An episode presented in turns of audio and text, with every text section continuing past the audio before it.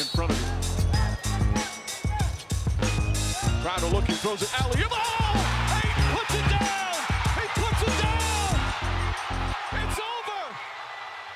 Welcome back to another episode of the Just Basketball Show. I am Brendon Kleen. That is Chris Manning. We're back for another week. The basketball has been amazing. Wherever you're finding us, please hit follow or subscribe. We're on all podcast platforms, including YouTube. Give us five stars wherever you're listening. If you're on YouTube, hit that bell. Drop a comment with your thoughts on the league right now. Social media, follow TikTok, Instagram, Twitter, Facebook, wherever you are, we are. Get content there as well as this basketball season continues. We're talking breakout players of the NBA season today, the guys that took a big step forward. Really, uh, a lot of them being on the most improved player list in terms of that award, but uh, mostly just guys who have upped their stock and, and really surprised us, Chris. So we'll get into honestly five or six different guys. We'll also go through our. Uh, uh, would it would it be break down players, break in players? I'm not sure. Uh, we'll we'll get some some players who have done the opposite, Chris, as well here. But some big games across the first weekend post All Star break, starting with one that you were at, which was Cavs Nuggets. Uh, Nikola Jokic played very well. The Cavs um, gave it a, a pretty in, interesting effort, and Evan Mobley was amazing. What did you see getting to see that one up close uh, and live? Yeah, I, I, it, it's there's a couple things. I think the Mobley thing is the fun places are just because he is having a moment right now. He is I think really having an offensive growth spurt, and there's there's clearly some stuff I think to, to watch and how that grows going forward. You know, his handle is still very very loose, and that's costing him. You know, I think at least a bucket or two a night with how loose that handle is still at the moment. That that's a big big thing. But he was fearless going at Nikola Jokic. Not that Jokic is like Embiid or anything like that, but at least defensively. Uh, not to get Nuggets sure. fans mad at me, but like Mobley did not care. He went at him. He was assertive. You are seeing a very, very aggressive offensive Evan Mobley, and that that's a that's a leap. That is the leap that is happening with him right now. You know, in going into the All Star break over the last like month pre All Star break, he's up to like almost twenty points a game on improved efficiency and, and all of this stuff. And he's I think largely continued that coming out of the break. He's been great, and I and I think he's kind of getting to that spot where like I think you might be able to put him ahead of Jarrett Allen. The other side of it, Brendon, that I think that's a story worth telling about the Cavs right now is just their defense has, which is their hallmark, which is their bread and butter, has been bad the first three games out of the All Star break, or excuse me, the, the first two games out of the break in, in Philly before the break. Their defense is like akin to, you know, like worse than the, the tanking Spurs. Like it, it has been really bad. The effort isn't there. The edge isn't there. I don't know. I, you know, they against Denver, they left a lot of shooters on the back end just kind of open. They repeated some of those stakes the next night against Atlanta, and just they, they don't feel as locked in on that end. And like right now, I feel like they're the fourth of, of, those top four East teams. Standings reflect this as well. I think they're the fourth team there right now. That feels where we're at with them. They have a really easy schedule the rest of the way. They were before we record this, they play uh, Toronto later that day. So we're not going to obviously react to that, but that's a team that they have not. They're 0 3 against this year. It's been a weird matchup for them, but this feels like a game where you got to kind of put out some of these fires right now and prevent yourself from from sliding away from the rest of that that top four at the moment. So that that game is really a tale of two things. It is Evan Mobley, but it is also the Cavs are, are in a funk right now defensively. Yeah, and you didn't get, you know, the efficiency you probably would have needed from Garland and Mitchell to beat a team like Denver. It was pretty uh, uh open and and balanced for the Nuggets, though. 24 from Jokic. He had a, a monster triple double with 18 and 13 as well. Seven turnovers, which was interesting. But like you mentioned, Michael Porter Jr. Just uh, one of the the biggest heat check games I think of the season from anybody, but especially from him, where he can he can sometimes be uh, a little hot and cold that way. You don't often see him get that involved in the offense, but he was feeling it. They were finding him. The the Cavs were doubling Jokic in the post, and then it almost felt like a thing, Chris, where yes, you mentioned they were losing him, but in some cases it was almost like a reminder that Michael Porter Jr. is six ten, and it's just very mm-hmm. hard to contest his shot. You know, recovering back out to a corner, it's like yeah, he's really open because Jokic gets so much attention, but he's also just impossible to you're not blocking his shot. You're not getting in his line of sight. You know, Isaac Okoro is only going to do so much, or, you know, uh, Cedi Osman, uh, Caris LeVert, those guys are only really going to be able to get in his way so much. So I thought that was pretty interesting. From a thing we've been uh, tracking on this show standpoint, one of the first games we broke down on this show was that that Sixers Nuggets game on uh, a big Saturday game with the two MVP candidates and the way that mm-hmm. PJ Tucker being able to guard Jokic was reminiscent of, of a, a great game plan to defend Jokic when you can have somebody body him up. I think that's what contributes to a lot of his high turnover games is just when he's not able to get to his spots. We think of him as a guy who's pass first and he is, but he wants to kind of work the defense in the post before he kicks it back out. If he's not able to do that, if he's not able to warp the defense the way he wants, you can get him into some high turnover games.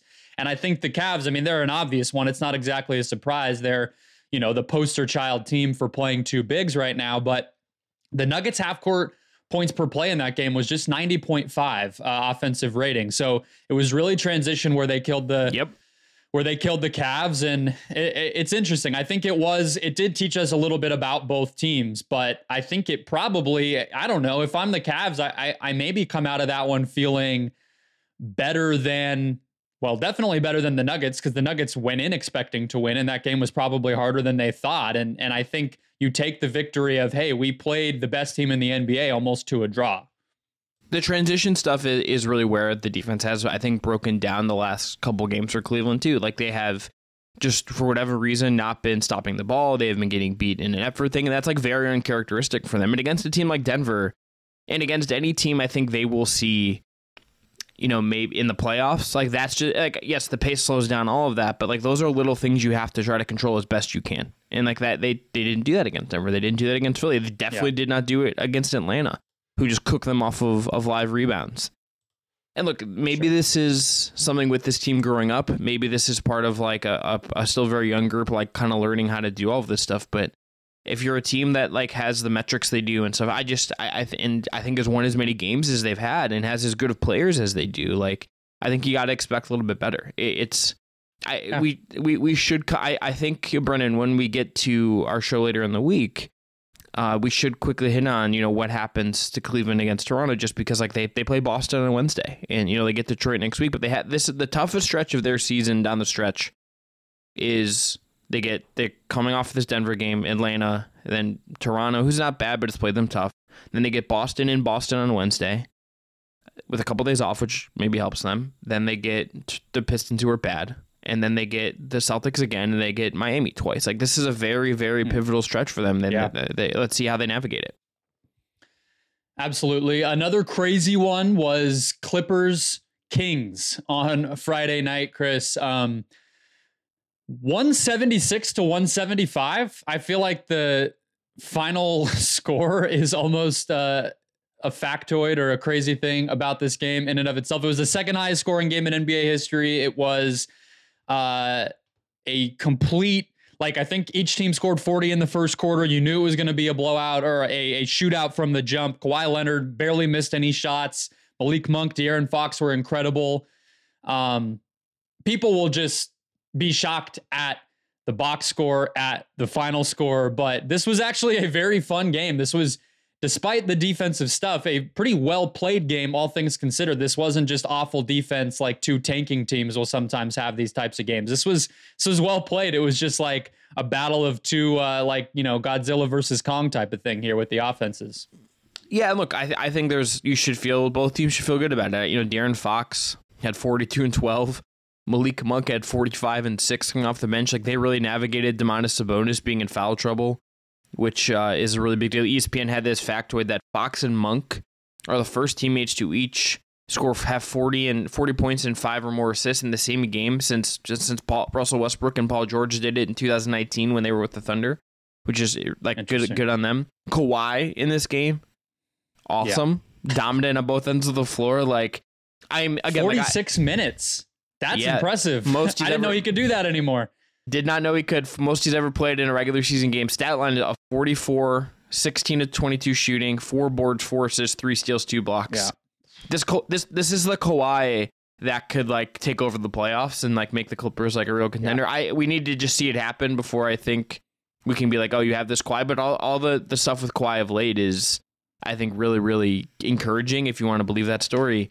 And this this was yep. Russ's debut too. And and then the Paul George quotes were like very pro Russ, like very just like look like I I'm glad we have him. We need a point guard and we need someone that you saw tonight. Like they he's I mean, and this isn't surprise. He was very publicly advocating for Russ, but you know, 17 points for Yeah. Russ, 14 assists, seven turnovers, uh, played 39 minutes, uh, fouled out in the second overtime, but you know, a very Russ game in a lot of ways. But like it, you know, it, it seems Yeah. like the vibes coming out of the first game for him are at least good, which is you you would kind of hope for considering they wanted them there so bad.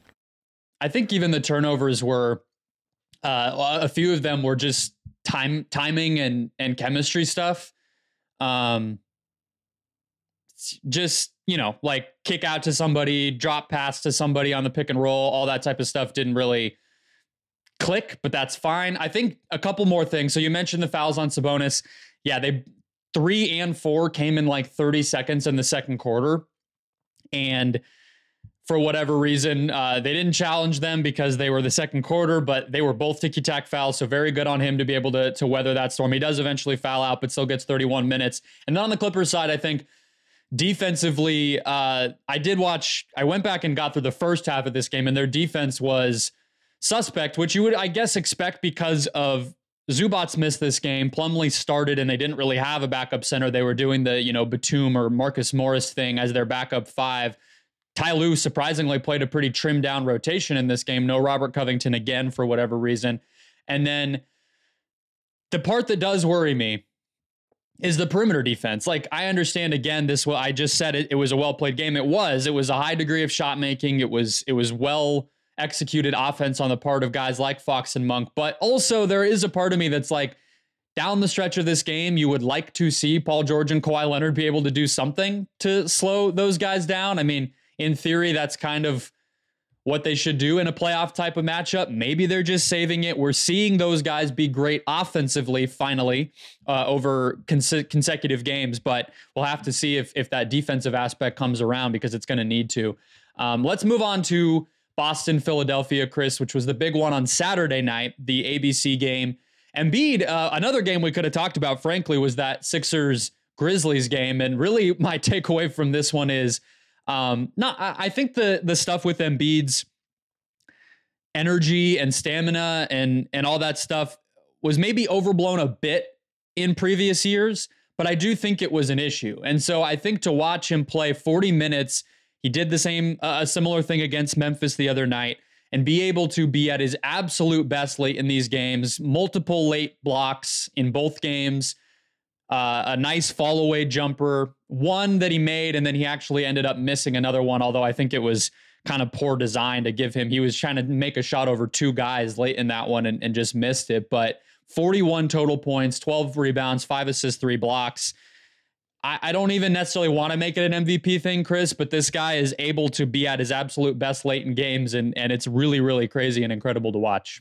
Yeah, I think a couple things on that. Number one, the foul drawing stuff for him is like he like it is not it is like the opposite of the griff that you see from some wings. It is just like he puts these guys in, in a torture chamber and is able to sucker them into stuff. Like like I was like so like late in this game, Jaylen Brown is defending him in the post. They get that switch. Jaylen Brown's a very good defender, very smart, and Embiid just like just kind of like quick little pump, really exaggerated fake, and Jaylen Brown bites on it, and it's a foul. And it's Yeah. like I I don't, there's very few guys in the league that I don't think are going to panic when when they're on a on a switch against Embiid in the post. And like in, in this game, if you just look at the, the the kind of the overall flow of it, it's like you got some stuff from Harden late, but it was Embiid that had 41. Harden was fi- five of 16 from the field, two of eight from three. Tyrese Maxey is 4 of 10, 0 of 2 from three, Yeah. eight points. You know, Tobias Harris had 19. Like he was very efficient, but like it's Tobias Harris. Like you're not, you need And it was a lot in the first half for him. Yeah. Uh huh. And you need more from Harden. You need more from Maxey. And like that's where like Boston is able to, I think, kind of come back in this one. Like Tatum didn't even play a good game. He had 18 points. Okay, eight to seven to 17 It was like one of six from three before he hits his last two, I The believe. big one. yeah. And including the big one. You know, Jaylen Brown is 26, 10 to 21. A lot of damage inside the arc from, from Jaylen Brown in that one. These are two really, really good teams. I think Philly should probably feel like a little bit frustrated that like they get this Embiid performance and they just didn't get enough from these other guys to, to win a game at home and, and and continue kind of pushing up towards the top. You know the, the Milwaukee's and the Boston's of, of the East. But like the MVP thing, let's let's hit on that because I feel like as much as Jokic is deserving and like he seems like he's going to win it this year, it is going to feel like I think crazy in retrospect that we've gone through this run of Embiid the last couple of seasons and like he's not he might not have an MVP. That's going to feel just feel kind of crazy to me. I think in retrospect, and that's not to say like Jokic isn't deserving because he is, but Embiid is also just like incredibly deserving, and it's just like, yeah, how did how did he not get one? Yeah, no, I don't think you're wrong. Uh, I don't know. I, I'm not fully sold that it's a done deal. Like I, I don't. It, it's, it's going to be hard not to go through game by game, but you just look and on the same night, I admittedly in a loss, so there's only so much credit you're really going to give to somebody with 41, 12, and 5 if, if it doesn't end up with a win. But but it's like but it's like that night, that stat line is like why that game was competitive because his other like yes. guys that are supposed to be a part of his big three just like didn't help him in the way that like absolutely like they didn't and like he's the reason they're in that game. It is that is Joel Embiid made that game competitive. And Jokic had 15, 13, and 3 in a loss and was a minus 20 in, that loss to Memphis on Saturday night. So I do think it's inevitably going to be a lot of box score watching, a lot of uh, small sample analysis. It's just it's so tight that it's going to have to be, and that's maybe not fair to those guys, but uh, it's going to be fun for all of us to kind of sit back and watch how each player seizes the moment. And I do think Embiid probably wants it more. You know, like Denver is yeah, I think he definitely wants it more. I don't think Jokic even cared that he won the second one. I think once he won one and felt like he proved something, I, I, think he could go his whole career and not win another one and he'd be fine. They have the one seed basically locked up. So I'd imagine the Sixers will have a lot more games like this where they're willing to play Embiid 40 minutes and run things through him and try to win each and every single game that they can. Um, but yeah, we'll see. We'll see what happens with uh, not just these two, but I think Giannis and, and Tatum and, and Luka probably as well to just see how it all shakes out. But let's get to our main event here, Chris. The breakout players of the season. Again, um, these are sort of just the guys on the most improved players list. Uh, that that that race is surprisingly tight this season. Usually, it's kind of a throwaway award. I'm actually pretty intrigued. The odds over at Bet, Bet MGM right now, Lauri Markkanen who we uh, maybe we could start with, is minus 135. Shai Gilgeous-Alexander plus 175. And then Brunson plus 350. I didn't even put Brunson in here, and I can tell you why later. But um, and then Haliburton and Claxton, very, very long shot guys. Um, do you want to start with Lauri Markkanen since he's at the top there? Yeah, and Markkanen okay. feels like he's probably going to win it. He is one of the real, I think, kind of ascendant players this year. Obviously, like it is like I like I saw him in in person last year and like in the role he was. And like I if you told me this is the kind of year he was going to have in in Utah, I would have asked you like where you found like drugs in the state of Utah.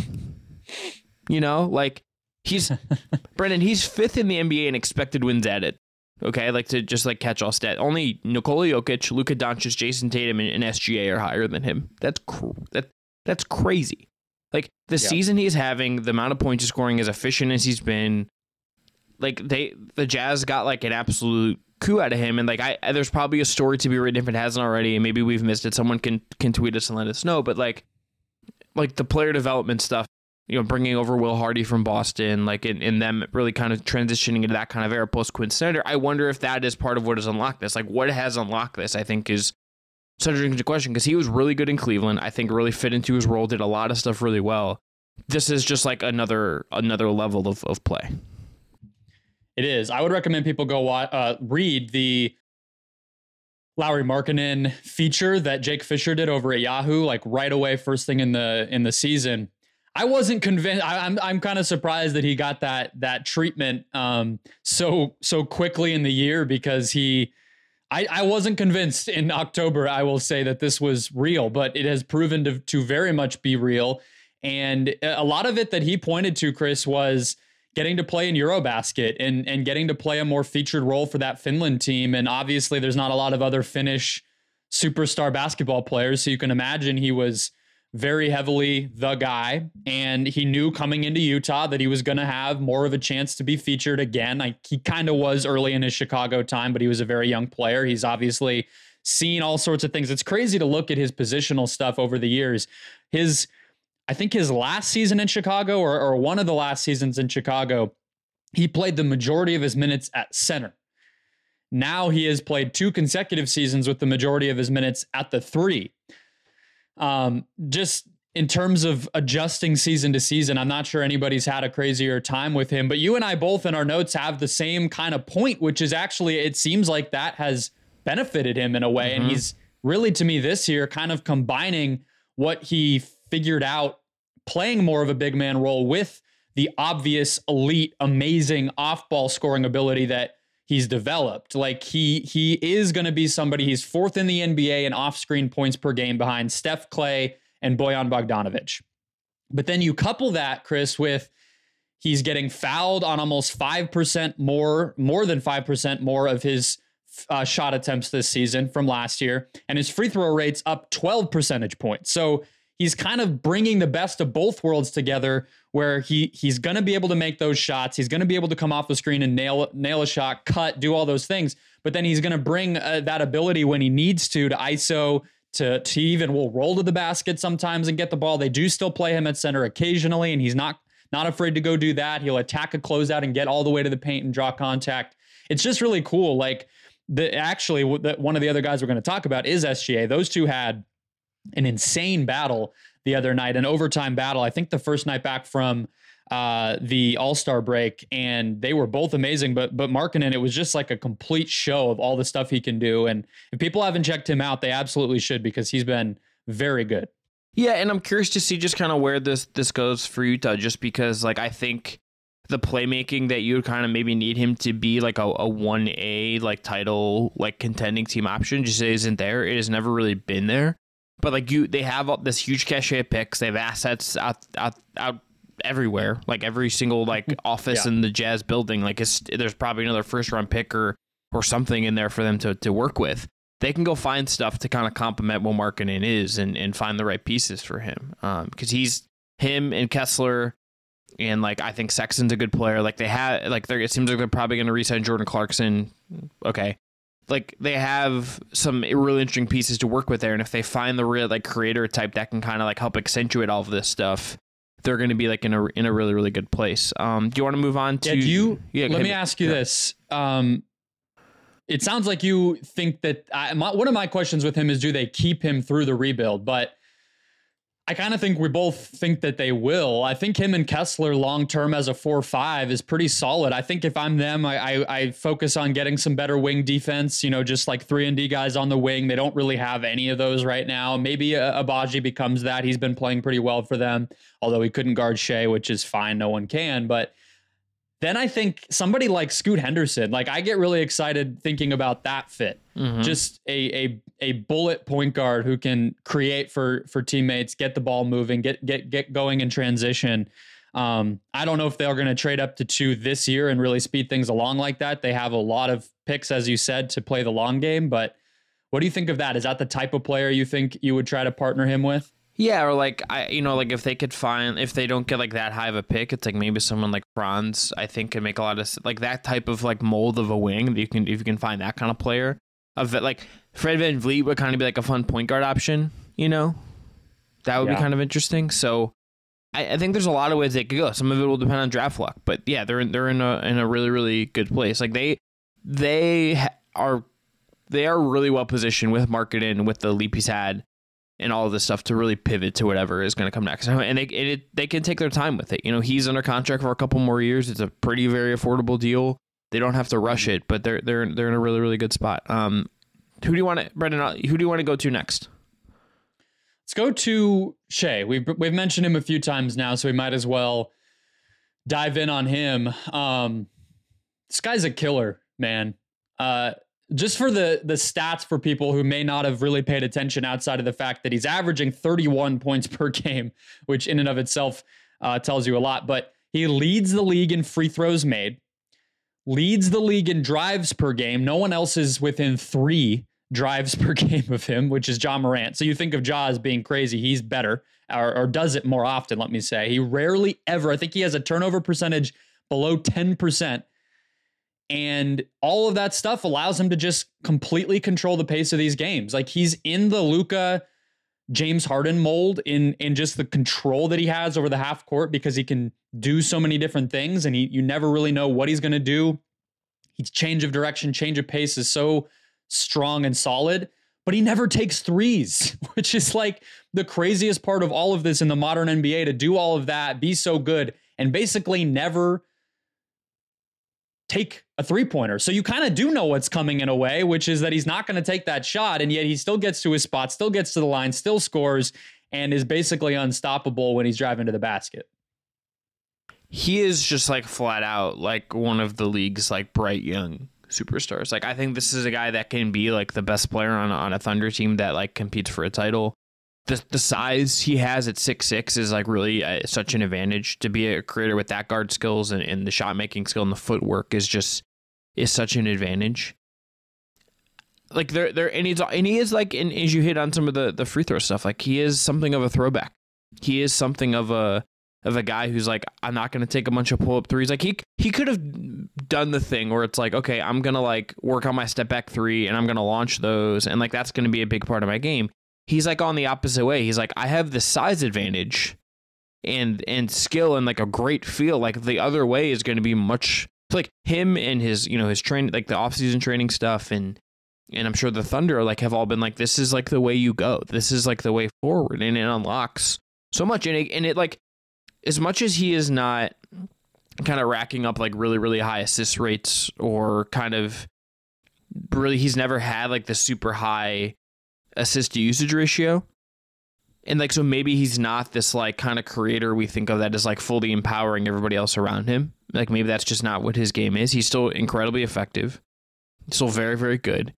And it kind of but, but like what he is it gives you flexibility to go find that other stuff i think right? Like Mm-hmm. That's why Giddey is such like an interesting piece for them because like when Giddey really hit, it's just like it really works. But like, and it maybe hasn't always hit, but like that's the kind of thing yeah. where you can you can I look know. at. That was one of the questions that I had actually for you, or just for us to talk about with Shai. Is are you sold on on that long term? Because I, I I watched them and I just I don't have any idea what they think Giddey will be because they've now taken the ball out. I, it feels like he has the ball less than he did last year, at least as just, I watched them lately. That, but like, is that a Shai thing that is? It's just kind of happened and like, yeah, yeah. It may not be like they're trying to to de-emphasize that. You got to let the players play, and they're winning now, so it's harder to control what's happening when you're actually trying to win. You got to do the best thing, not the developmental thing. But a Josh Giddey without the ball in his hands who is still not very much of a stopper defensively and who doesn't really make shots from anywhere.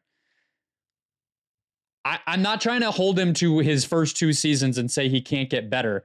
I think if he gets better as a finisher and floater guy and defensively, there he will be an NBA player. But I don't know if that's a player who is like the best partner for Giddey. So I wouldn't be surprised maybe if we start to hear them shopping on him because that's the other thing of this Shai moment, Chris. The the fact that he's accelerating their timeline so much, like he told us he would. I want to keep reminding people of that. He told us that he would start winning this season, and we all laughed. Here he is doing it. Um, is that they might have to kind of start to think about piling up these assets and, and making a trade sooner than we expected. And, and I guess to me, maybe Giddey is that guy because I don't love that pairing whatsoever. I, I think it's an open question. I think like they will have a bunch of picks and, and they can go target someone via a trade if they, if they want to. I think Chet is such an interesting kind of piece in this yeah. as well. Like we haven't seen him play obviously, and, and that puts a big kind of hamper in all of this.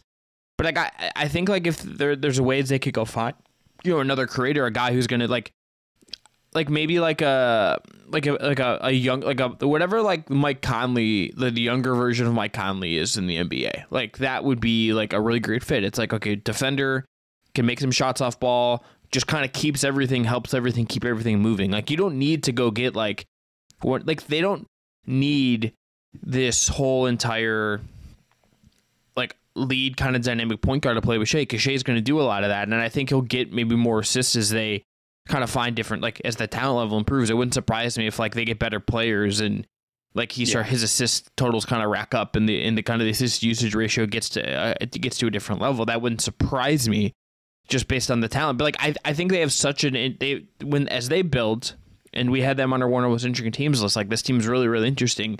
Shai unlocks so much for them long term and sets them up long term in in a way that is like such a big advantage for them as they kind of like have all these other things to work with. Like Shai is such a great centerpiece to just have right now as they kind of figure out what all these other guys are. Yeah, I think I would be less interested in like another guard and more of like a a better shooting three and D wing would probably be where I go. Um, you know, like not to nobody's like this, but I don't know, somebody like what Tatum was early in his career. I, I, think Tatum surpassed any of our wildest dreams. Maybe like what Jaylen Brown sort of is now. You know, somebody like that I think would would kind of be the missing piece. But if I told you the the starting lineup next year is Shai, Dort, Jalen Williams, um, J Dub, the one without the Y, Pokusevski, which could be anybody. We don't know. Poku played really well before he got hurt, and Chet, who's going to be a perfect pick and pop big for for Shai. I, I, have no concerns about the fit there. Although defensively, he'll have to improve and add strength and all that stuff. What seed is that in the West next year? Uh, from what we've seen from Shai this year, and, and what we know those guys can be around him. Maybe. Are they in the? Are they out of the play in? Because I kind of think that they're they're battling for you know four, five, six range next year. I yeah, I think five, six, seven feels about right. Because you because which is a lot because they're but, at 11 right now. That would be a huge jump. You know, yeah, we're like, talking about a bona fide play, playoff team at that point. Right, and you're also just thinking about like you really need Chet to kind of hit the ground running, and like that's I yeah. I don't know if you can like absolutely bank on that. Yep, that's that's kind of the the key piece. I think that they just I don't know. I, I do think that at a certain point when they really try to start winning, they're going to need more size. I understand playing small and switching is is going to be how they build their team. I'm not con- taking a problem with that. It's more so just you still need the pieces to make that work. And the best teams that have played that way tend to have more overall size. I think Chet will be part of that solution, but I I, I would like for them to just get one more taller wing, uh, and that could kind of be that that last missing piece. Let's move on to Tyrese Haliburton, Chris. I'll let you go off first here. 19.9 points, 10.1 assists per game. The Pacers are 25 and 25 with him in the lineup, which I think is a key stat because they've fallen off in their record, but he is he missed a lot of the time when they sure. dipped in the standings. They're basically 500 with him. But what have you liked about his play and, and what stands out to you about him long term? So I, I think the feel is like just incredible. You know, he's he is just kind of knows exactly what to do, is always making the right passes. Like I, I, he's one of those guys that you watch him play and you see how he plays at the tempo they play at, and it's like I don't, I think every decision he's going to make, you kind of trust it's just it's going to be the right one. It is incredibly impressive and telling to me that Rick Carlisle, one of the most like historically grumpy and and very hard on point guard coaches that we have seen in the last like 20 years in the league, is trusting him and, and empowers him and like is centering him in everything he's doing in Indiana, right? Like some of that I'm sure is like maybe front office stuff and whatever, but like it is like Rick Carlisle is not the kind of coach that's gonna like get this guy that traded for, and if he doesn't like him, he's he's gonna run away from him. Like he has embraced him. Um, and and and, and like look at his look at his usage rate. Like it is one of the highest usage rates in the league. It is incredibly impressive how much times he has the ball in his hands. And he's got an assist usage ratio that is like in the hundredth percentile, like cleaning the glass. Like he has, he has like he's at the upper, upper, upper hey, I'm racking a ton of assists on this really high usage. Uh, and, and like that tells you how much he has the ball and that how much he is centered on everything they do. He's another guy that it's like he gives you flexibility to think in how they can build going forward and what kind of pieces they get, particularly if they aren't going to do the full kind of teardown thing. Like maybe they get some lottery luck and then unlock something kind of bigger here. But like this is this is a guy that was like a deserving all star. Like you know, we talked about this when we did the lessons from the year thing. It's like I'm sure the Kings, I'm sure, are like very like De'Aaron Fox has been awesome. They they've really benefited from having Sabonis, but it's like like I there's like no question in my mind. I would rather have Haliburton than Fox the next like the next five to seven years, right? Like it is not even yeah. it's not really a question. If Haliburton is that good, and where he goes and like what he's going to do in Indiana is is really really really impressive. Like that Central Division. Yeah is loaded with really young superstar creative types, and it's going to be fun to watch them all kind of compete against each other for a long time. So that's an interesting question. I think Fox, I think more highly of Fox than that. I don't think it's quite as obvious. And and here's why. I, I so to to do the positive stuff on Haliburton first, I think he is so he's a more efficient pick and roll ball handler than just about any of these young guards we're talking about. Ja, Trae, Ball, Brunson, Garland. He's more efficient in terms of points per possession than any of them. He is shooting 40% on 5.4 pull up threes per game. The craziest thing to me, though, is he has the second most touches in the NBA per game. 94.4, behind only Nikola Jokic. All right. But his average seconds per touch, which is also tracked on, on NBAstats.com, is like 52nd in the NBA. 4.7 seconds per touch, which is around the, the same as like role players. Uh, TJ McConnell, Fred VanVleet, uh, you know, Terry Rozier, obviously Steph because he's a alien, but that's crazy. I think that is also a little bit of my question with him is does he have that scoring gear to him? Do we see his game continue to develop, or is it just going to be that his mentality is this way? Most of his points are going to come sort of in transition off of these pull up threes, maybe some, you know, second side broken play. I'm going to, you know, get downhill type of stuff, which he can finish. Like it's not, it's not terrible there. But if if this is sort of the the style, not to say he can't get better, but if this is the style he's always going to play, he's not going to be your best player uh, in terms of like your most productive player, your most like impactful, the guy who goes and gets you what you need in a big playoff game type of player.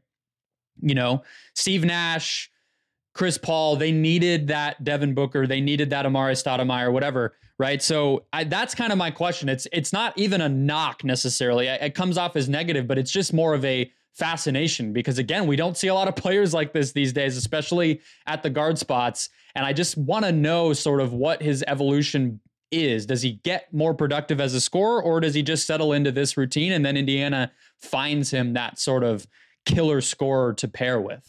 What they're able to do in the draft and, and what else they are able to do going forward, I think probably answers that question to some degree. If if Indiana is going to take a step forward, right? Like if they can, you know, if they get like like so like they would be such an interesting team in the draft because like let's let's I'm pulling up Tankathon right now. So they have the six best odds, six best odds right now.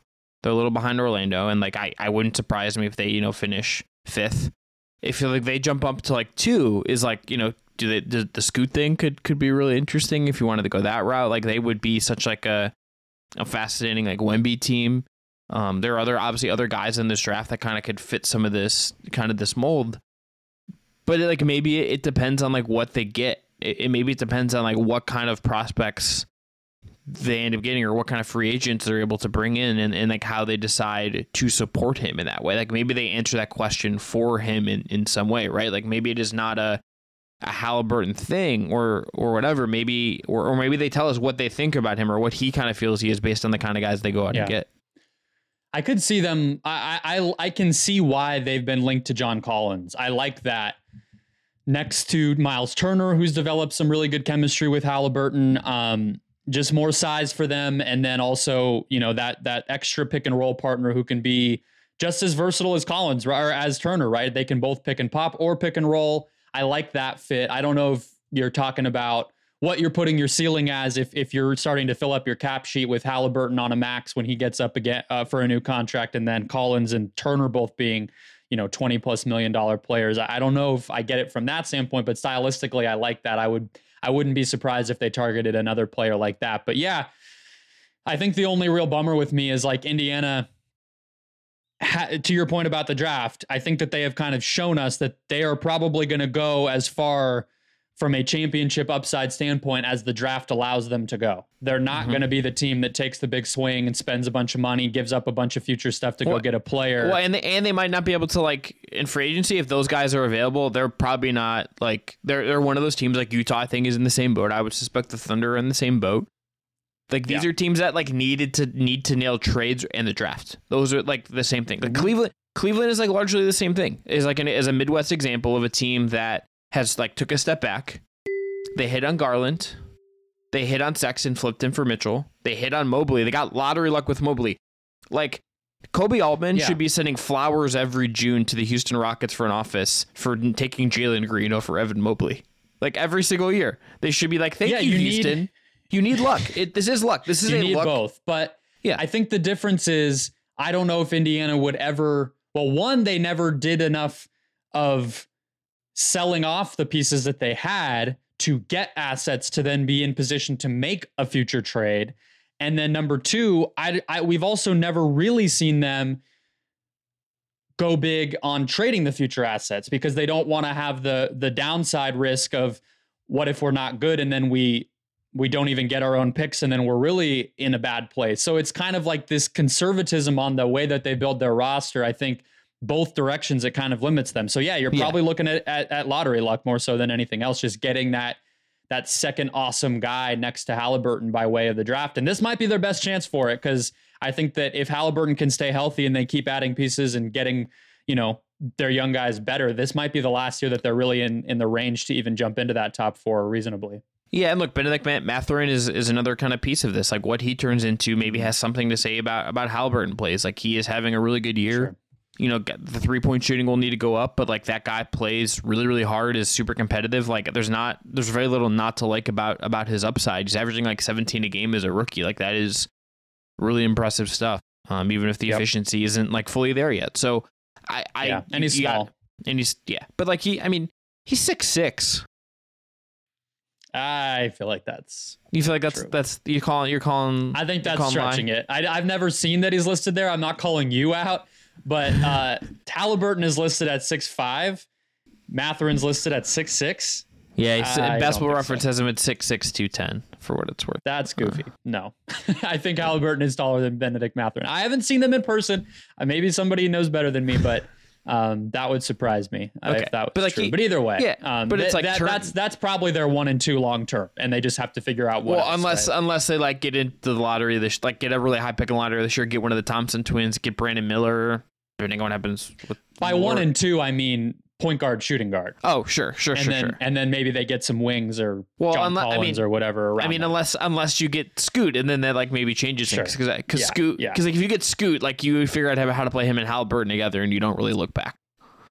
Yeah, yeah, and that's the cool thing about Haliburton. I think to circle back is like because he plays such a distributor role and can be so effective without that heavy seconds per touch and he just kind of mixes it around like he can fit with another point guard in theory or he could be the point guard and have a bunch of wings around him what like he could be really in, in anything you want him to be in.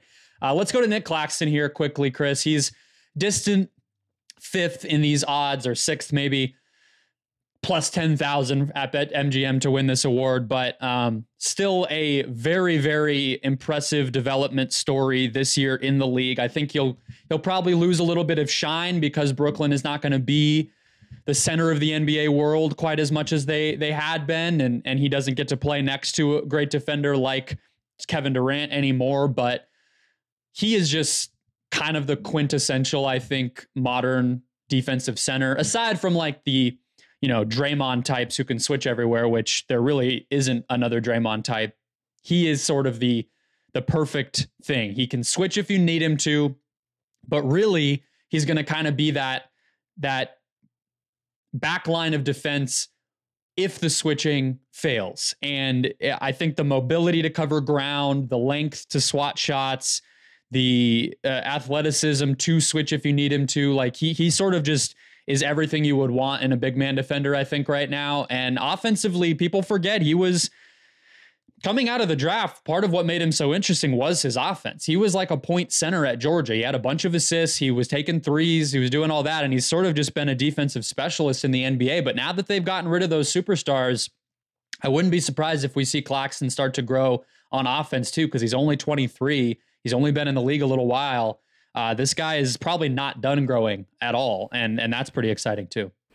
Yeah, I, you look at uh, you know what he has done this year.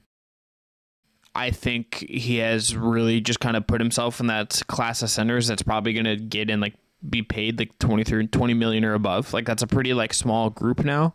And like I think he's going to fit right in there. Um Uh, the biggest leap when you look at kind of the numbers is like he's at 48% on shots in the 4 to 14 foot range after being at 27% on those last year and 34% the year before. 20% of his shots come there. Like basically anything he's not taking within four feet is like in that range.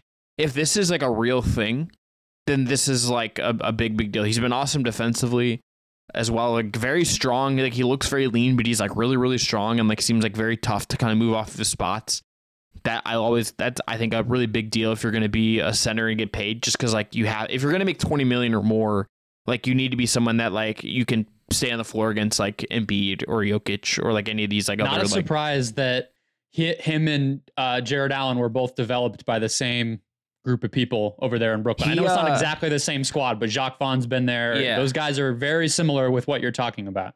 Last time the Nets were in Cleveland, he gave Jarrett Allen some work too, and I was like, oh, like that. That was like my eye popping moment with him in a lot of ways. Yeah. Was just like watching him That like sneaky really, strength. just giving Jarrett Allen some some work in the post and like at the rim. I was like, oh, okay, like this is this is great. Shots to Chris Longo, our, our buddy at Den of Geek, who uh has at least to me has been on like the Nic Claxton like hype train for like months now, and I had like kind of like hit the brakes on it a little bit, but like it it feels really real. If that shot stuff is real, then like you have a winning player like in a while. I don't even care if he like Yeah, and shoots I don't threes wanna- or anything.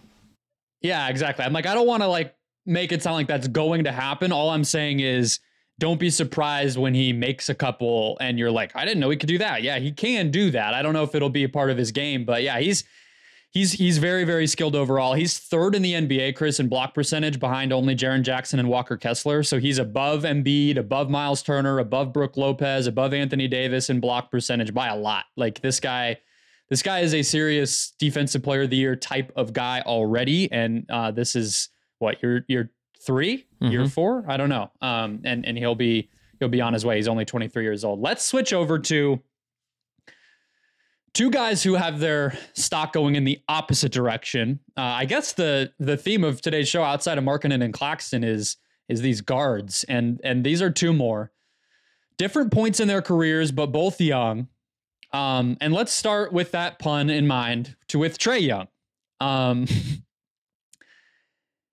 this goes in a little bit with some of the news from this week, which is Quin Snyder getting hired most likely in Atlanta. So I don't know if that kind of tickles your uh, your interest in him at all, but he is going to be a big story in the NBA, both with if and how they they perform in the playoffs, as well as if he can make it work with Snyder, and then what comes from a team building perspective as a result of that this summer. He has a lot riding on him, even though his season has been up and down. He is, I think, one of like the stars and like the, the younger stars in the league that has the most on the line in terms of like what we're gonna think of them the next twelve months. I think it's like him and KAT. I, I think it's those two guys that just have a lot of stuff. I want to see what they look like the next six to twelve months into next season, just because like th- their franchises are, are at inflection points and like they are kind of in the in the set in the in the center of, of kind of those inflection points a lot of ways.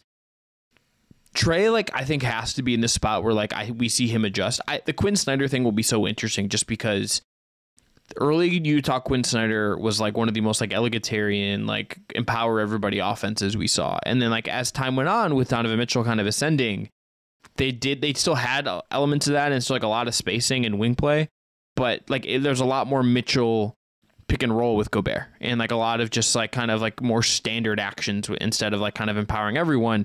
I think like like early Utah Quin Snyder is like a really great way to kind of bring the most out of what Trae Young could be. Like really great passer, has gravity off ball, all of this stuff. And then defensively, like you probably just got to keep throwing money at wings because like he's never going to be a good defender. He just isn't. Like that's just not in the cards for him. He's not interested all the time, and he's also just got doesn't have the frame for it. And like how you kind of build with him, I think with Quin Snyder, if that ends up what's going to happen, and and all that, I, I I just want like this feels like there's like an evolution of Trae that needs to happen. That that is where I feel like Yeah. I I am at with Trae. I think so. uh, I- think it would be helpful to be a little bit more, well, not more, but be honest with ourselves about what a bad Trae Young season is looking like right now, because I do agree that it's been a a disappointment overall. I wonder how much of that, honestly, the more that I look at the numbers, is just that he's missing shots because his free throw attempts per 36 are up. He is mostly the same in assists to turnover, like almost exactly as he was last year. He's sacrificed a little bit in terms of usage and assist ratio or assist percentage. Um, this year with Murray, not not enough. We all know it's it hasn't been enough, and that that in and of itself is not going to show up in the numbers, but does matter. So I don't want to. That's the other part, right? It's that and the missed shots, but you still look up, and despite all of that stuff, the missed shots, the overall team success not being quite what it has been in the past, He's still one of the best offensive players in basketball by any of the advanced numbers you look at. And the team, from a lineup and on off standpoint, he's just as good as he's ever been with that. When he's on the court, they're still very good. A lot of the team success being worse has been that the the bench is not as good. And then defensively, like, I don't know. I, I don't know how you feel about this, Chris. I sort of am of the opinion with basketball that the difference between a below average defender and an awful defender is pretty narrow.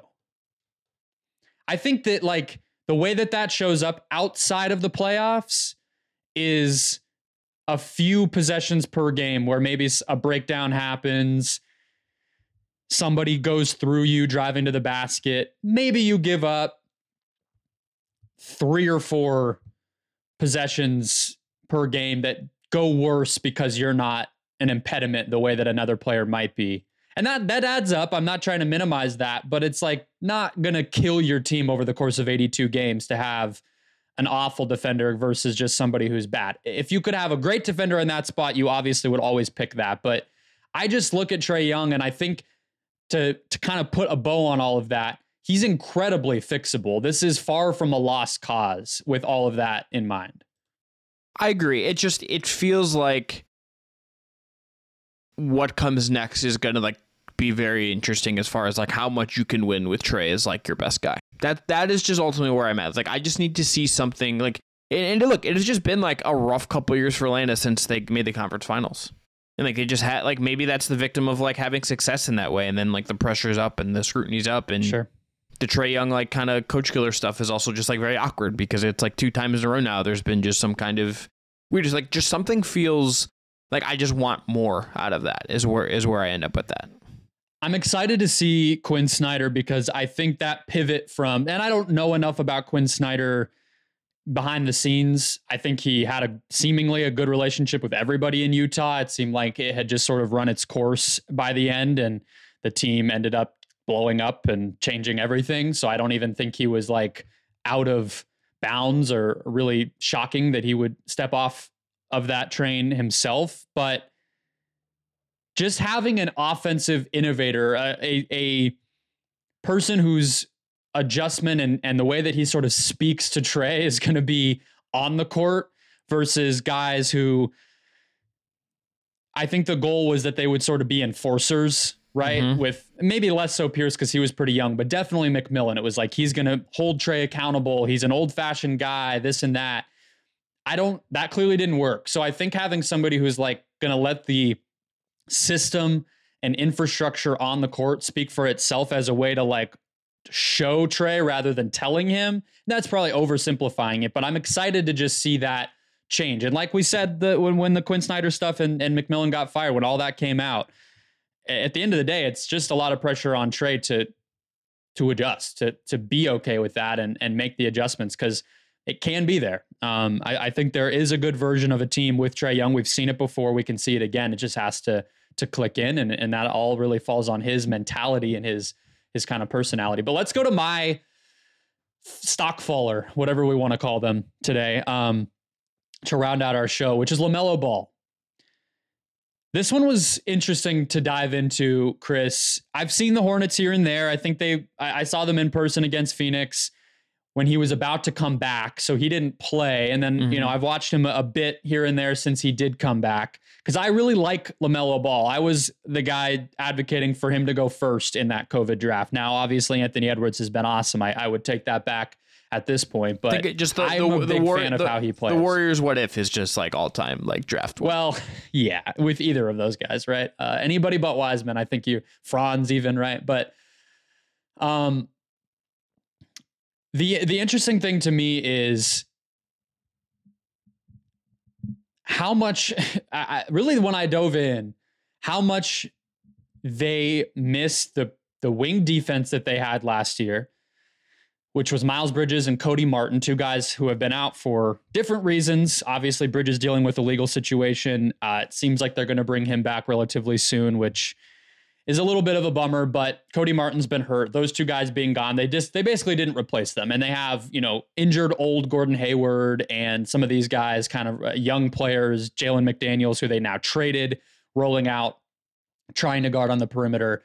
And I just feel like I can't come down on anything outside of the roster is just holding him back to a really high degree. And we're basically going to enter his ex- his extension talks this summer, knowing very little about what the best version of a team around LaMelo Ball looks like, or what his sort of best things to add to his game will be as a result of that. And I don't really feel bad for Charlotte with that because it's their fault. But I do kind of feel bad for him. And I feel bad for a team that might want to go out and acquire him who would have very little info to go off of outside of he's been very productive at times and very out of control at the same time. Look, this is one of the worst two situations in the league. It is Houston and, and Charlotte, I think, are the kind of the two most dire, like in need of in need of some restructuring kind of stuff in the league right now. I think that is yeah very clear. Like some of that is obviously just things have kind of plummeted in in Charlotte, but like they they deserve a lot of culpability in that. And Lonzo, just like I made the, you read about some of the stuff game to game, you look at some of the numbers, it doesn't feel like there's a consistency game to game. Maybe that is just the environment. Maybe that is just like they, they everyone on that team I'm sure knows there's nothing really to play for this year.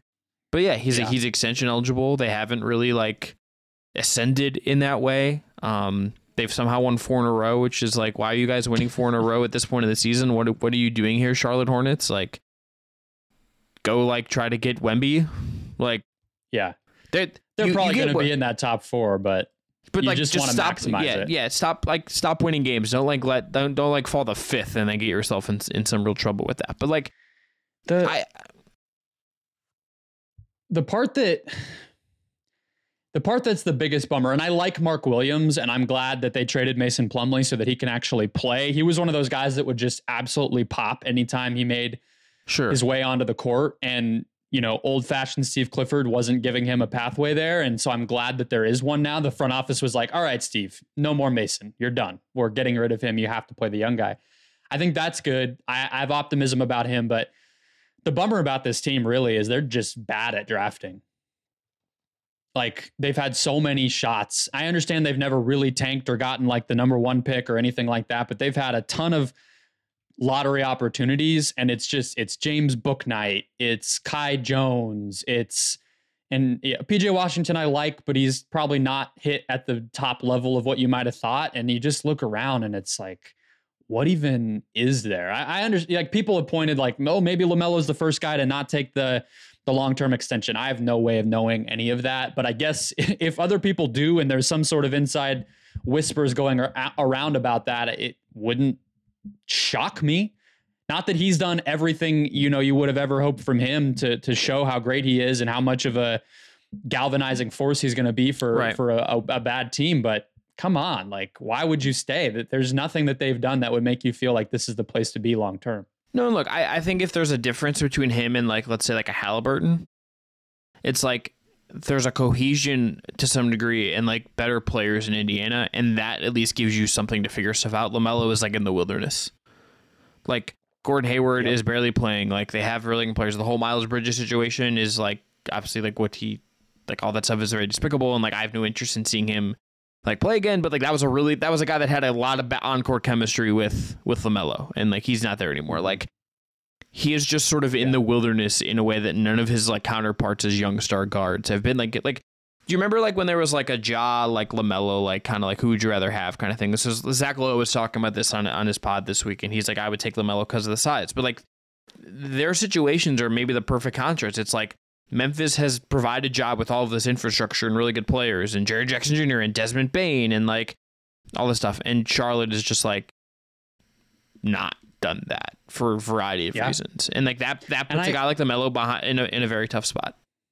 And I hope that this season doesn't run in uh, develop like bad habits or just sort of take him back a rung in his development because He's taking almost 53% of his shots are threes this season, which is just that's not going to be the the mix for him long term. It was 45% last year and it was 39% when he was a rookie. So like it's going in the wrong direction. I think not that he's not a good three-point shooter because he is. He's making 37% of those shots. That's not a leap, but for how difficult a lot of them are, it's fine.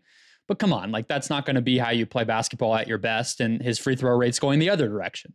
Then, you know, I look at Steve Clifford getting hired, which was weird in and of itself. They kind of Yeah. got left behind by Kenny Atkinson, which which was uh, the beginning of a of a nightmare season. But I think they could have done better than Steve Clifford as their fallback option. And if there's anything Clifford's supposed to do, it's kind of supposed to be to instill discipline and defense. He hasn't done that. Not that the roster gives him many options to do that. But I just sort of look at all of those problematic trends and I'm like, I just want this to not end up being something where LaMelo gets stuck, doesn't develop, doesn't grow the way you want him to because he had to go through this awful season, not to mention the injuries that have that have limited him as well. So do you think he gets a max this summer? He probably, I think, like they they like he, they have no reason not to offer to him. I but can I give you the the let's end on this. Here's my fun. Here's my team. I we've talked about them already. So there's there's your hint. I'm gonna see if you can guess it. What team should just like offer all their stuff for LaMelo to put with their with their core? Of the teams we've talked about, the Nets. The Utah Jazz, baby. Let's go. That was going to be number two. I like. LaMelo, LaMelo, Markkanen, and Kessler. Markkanen and Kessler is like a pretty great front court duo for for what LaMelo is and what he isn't. I just can't imagine LaMelo. It is. You're right. It is, but I can't imagine LaMelo in, in Salt Lake City. I was trying to get him to Brooklyn, where I think he just would would be a much better cultural fit. We'll say with the city that he lives in. Look, just like give me the weird vibes. I love weird, awkward things, Brendon. So like, let's let's give me a LaMelo Ball internet sensation. Like not like Charlotte. No offense. I, Charlotte's probably a great city. It's not like Charlotte is like the bustling metropolis that like maybe LaMelo would be most happy in. What's funny is there were all those stories about how he didn't want to go to Golden State or he didn't want to go to some of the cities, and he wasn't as uh, into his his interviews. I don't obviously. I'm not an insider. No, not, no one- not going to say knows? I've knows? heard that, but that was out there. It, what's weird is that if that's true. I what I always wondered what never added up to me about that is why would Charlotte be the place that he would zero in on? Yeah. Not to know. say that being around MJ and Charlotte's like a fine place, but he's an LA guy and he he knew what the Hornets were. They don't spend any money and they haven't been very good. So, uh, not to say you asked for this LaMelo, but it's been a very strange thing to watch with his career from the very start, I guess, is what So I'll let- say. But so let- let's get make him it somewhere weirder. fun. Let's put make it weirder and put him in Utah. Sorry to Charlotte Hornets fans, but like you can re you can rebuild with a ton of picks. Sure. Yeah. Yeah. I wonder what his value would be, but it's very high because he is so young still. Um, all right. That'll wrap us up for today. Those were the breakout players of this NBA season. We'll be back Tuesday drafting championship contenders. Well, Wednesday when you hear it. And that'll be the opposite end of the league. Talk about some good teams. So, hit follow or subscribe wherever you're finding the show. We're on all podcast platforms, including YouTube. Also, check us out on social media TikTok, Instagram, Twitter, Facebook, wherever you are. We are. And we will talk to you all next time.